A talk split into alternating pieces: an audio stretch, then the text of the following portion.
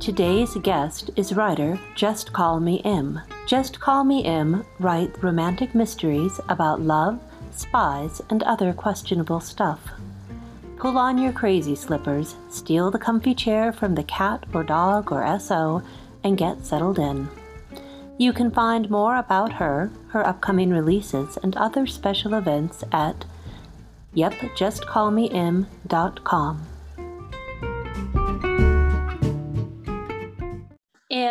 what made you want to live a more creative life? Uh, my grandmother, actually, she was sort of a feisty, fiery kind of soul. And um, back in the 50s, before it was okay, she had this fiery red hair and um, painted everything crazy colors. And I spent a lot of summers with her. And so she, we were constantly creating something or making candles or going to explore places we probably shouldn't have been. And um, it just, it, it made me feel so alive and i just always wanted to hold on to that and when i grew up i thought oh i have to get a desk job so that i can pay bills and so that's what i did and um, but then i got a taste of writing and getting paid for it and so it was like all my happy worlds came together and i realized being creative you could be creative and satisfy that part of your soul and you could also pay your bills and that that was it for me. She sounds like she was fantastic she was. She was wild and outrageous and wonderful. Do you plan your projects in detail or go with the flow? And why did you make that your process?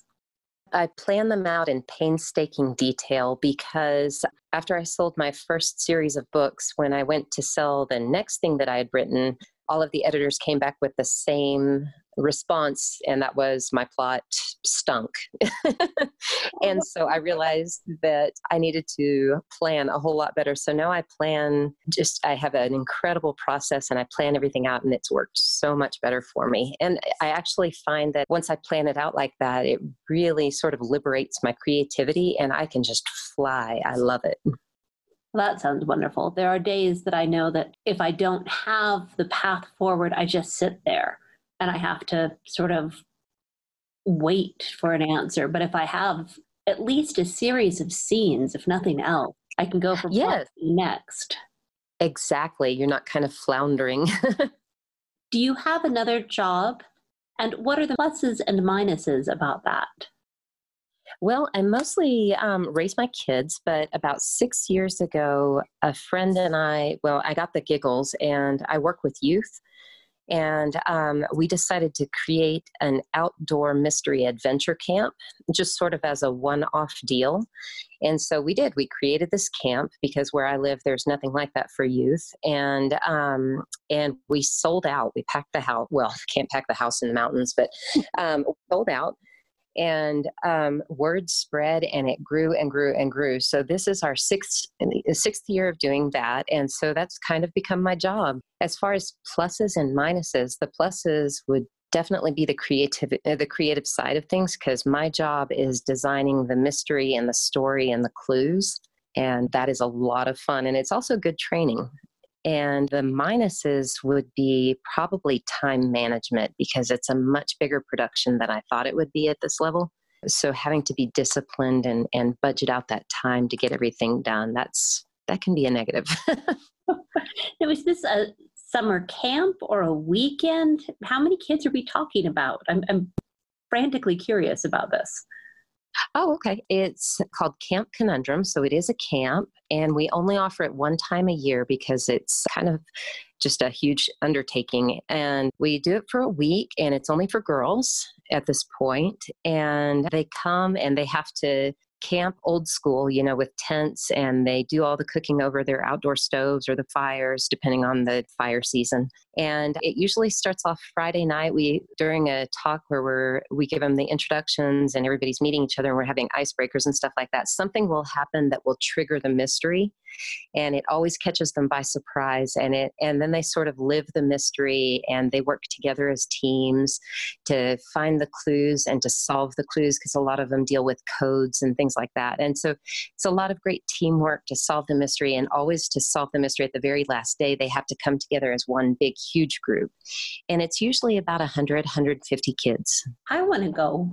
That sounds amazing. we have a good time. Um, it's grown year to year. We're at capacity now. That's just a fantastic job. It really is. what is something no one else knows about you that you wish other people knew and appreciated?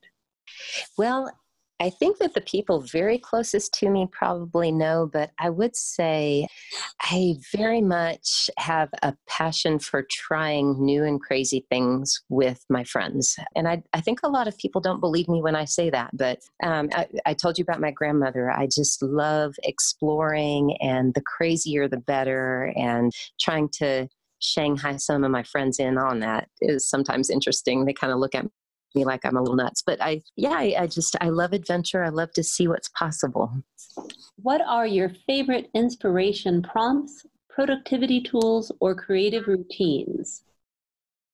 I think my favorite inspiration prompts would be music, all styles of music. I just love it. it. And if I'm feeling stuck, I'll sit down and just close my eyes and turn on something maybe that I wouldn't usually usually listen to and just kind of let that work in me.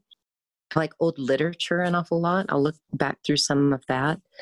As far as productivity tools, um, I think that I, I learned about sprinting. Um, I think it's called the Pomodoro method. I'm new to that one, but just setting those 15 minute timers and going for it, that's really helped break it up for me and then I'm a very tactile visual person. So um, my other productivity tools are, are not very high tech and impressive. It's I use note cards and whiteboards and markers and things like that that really help me. For creative routines, it's kind of simple. I, I like to go outside.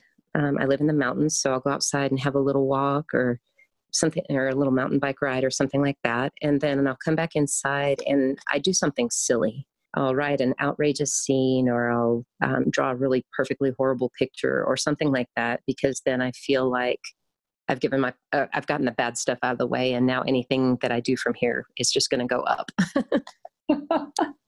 That's not a bad way to tackle it at all. Thank you. what three things do you wish you'd known earlier in your creative journey? Oh, I really wish, first of all, I would have known there's no magic. Um, anytime you're going to create something or you have a project, that it's good hard work, learning your craft or learning your art or whatever it is. And that's mostly it. You can conquer anything just with good old fashioned work. And then I also wish that someone had told me earlier find your tribe. You know, I write, so I've only recently found sort of my tribe of fellow authors as well as a tribe of readers. And I think that everyone's got them, no matter what genre you write or what sort of art you create. I think that your people are out there. And so finding them, that's important to have that network and have people that you can share that with and also support. And then the last thing, I wish I had found the 20 books to 50K Facebook group, a book uh, for indie writers they are phenomenal, and I've learned so much through that group. I have found that to be an amazing resource of very generous minded people for all sorts of questions. Agreed. Agreed. And such an incredible, intense amount of very practical knowledge. It's just phenomenal. I think it's easy because writing is such a solitary pastime by default to become very isolated. And oh, I agree. like 20 books, certainly break through that pretty fast. Yes, exactly. What is the latest tool or resource you've discovered? So, this is sort of a silly one. Um, it's a website called 4TheWords. You may actually use it. Um, you go online and you can create this little character, and you it's actually sort of a game where you choose little monsters to fight, and each one has sort of a word goal associated with it. And when you click battle, you're supposed to write a scene or whatever, and it tracks the words. And as soon as you write that many words, you've defeated that little monster. And you can either choose to make it public, which I don't do because I want, because with that in the t- uh, terms of service or whatever, you have to grant them certain rights, which I didn't want to do. But if you keep it private, there's no issues with that. So I just use it for my sprinting and against my entertainment, I guess. and so it's good fun. I don't use it for all of my writing, but as I talked about with that creative routine, I'll usually use that for my first scene just to get me rolling and kind of get me in the groove. It's a fun way just to sit down and get to work. I do think the number of, I think they call it gamification tools, mm-hmm. make things a little, a little more fun, a little not easier, but add a little attraction to, all right, I guess I use a to do list app called Habitica, and you list all of your things to do in your daily routines, and you can choose monsters to battle and hatch pets. And I am very driven to get my tasks done so that I can feed my pet. It's really kind of concerning. no, exactly. I have a very good friend who's a preschool teacher, and her thought on the matter is that, and she's got degrees on top of degrees, and she said that we never stop that phase of learning and that phase of discovery, hopefully. That even as adults, we still crave that exploration and that fun. And when we go ahead and feed that, that we become a whole lot more productive and a whole lot more balanced. And I really agree with that. What project or message would you like to tell listeners about today? I have a series coming out in about a month and a half that I'm very excited about. That's a woman learns that her whole life has actually been in, under the WITSEC program, the Witness Protection Program. But when her uncle disappears, she has to work with an experimental FBI team, an organized criminal group, and worst of all, her ex to get her uncle back. And so I'm very excited about this project. Oh, fantastic. Do you have a link for it or if it's on your website?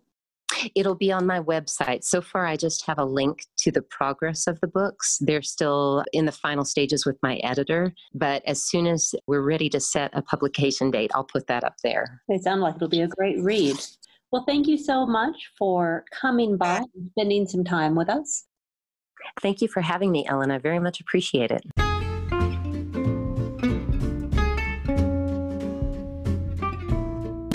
You've been listening to Pants On or Off, all about creators and the creative process. If you'd like to suggest a guest for a future show, please drop by ellenwynbooks.com forward slash guests. Now, go out there and make something fantastic.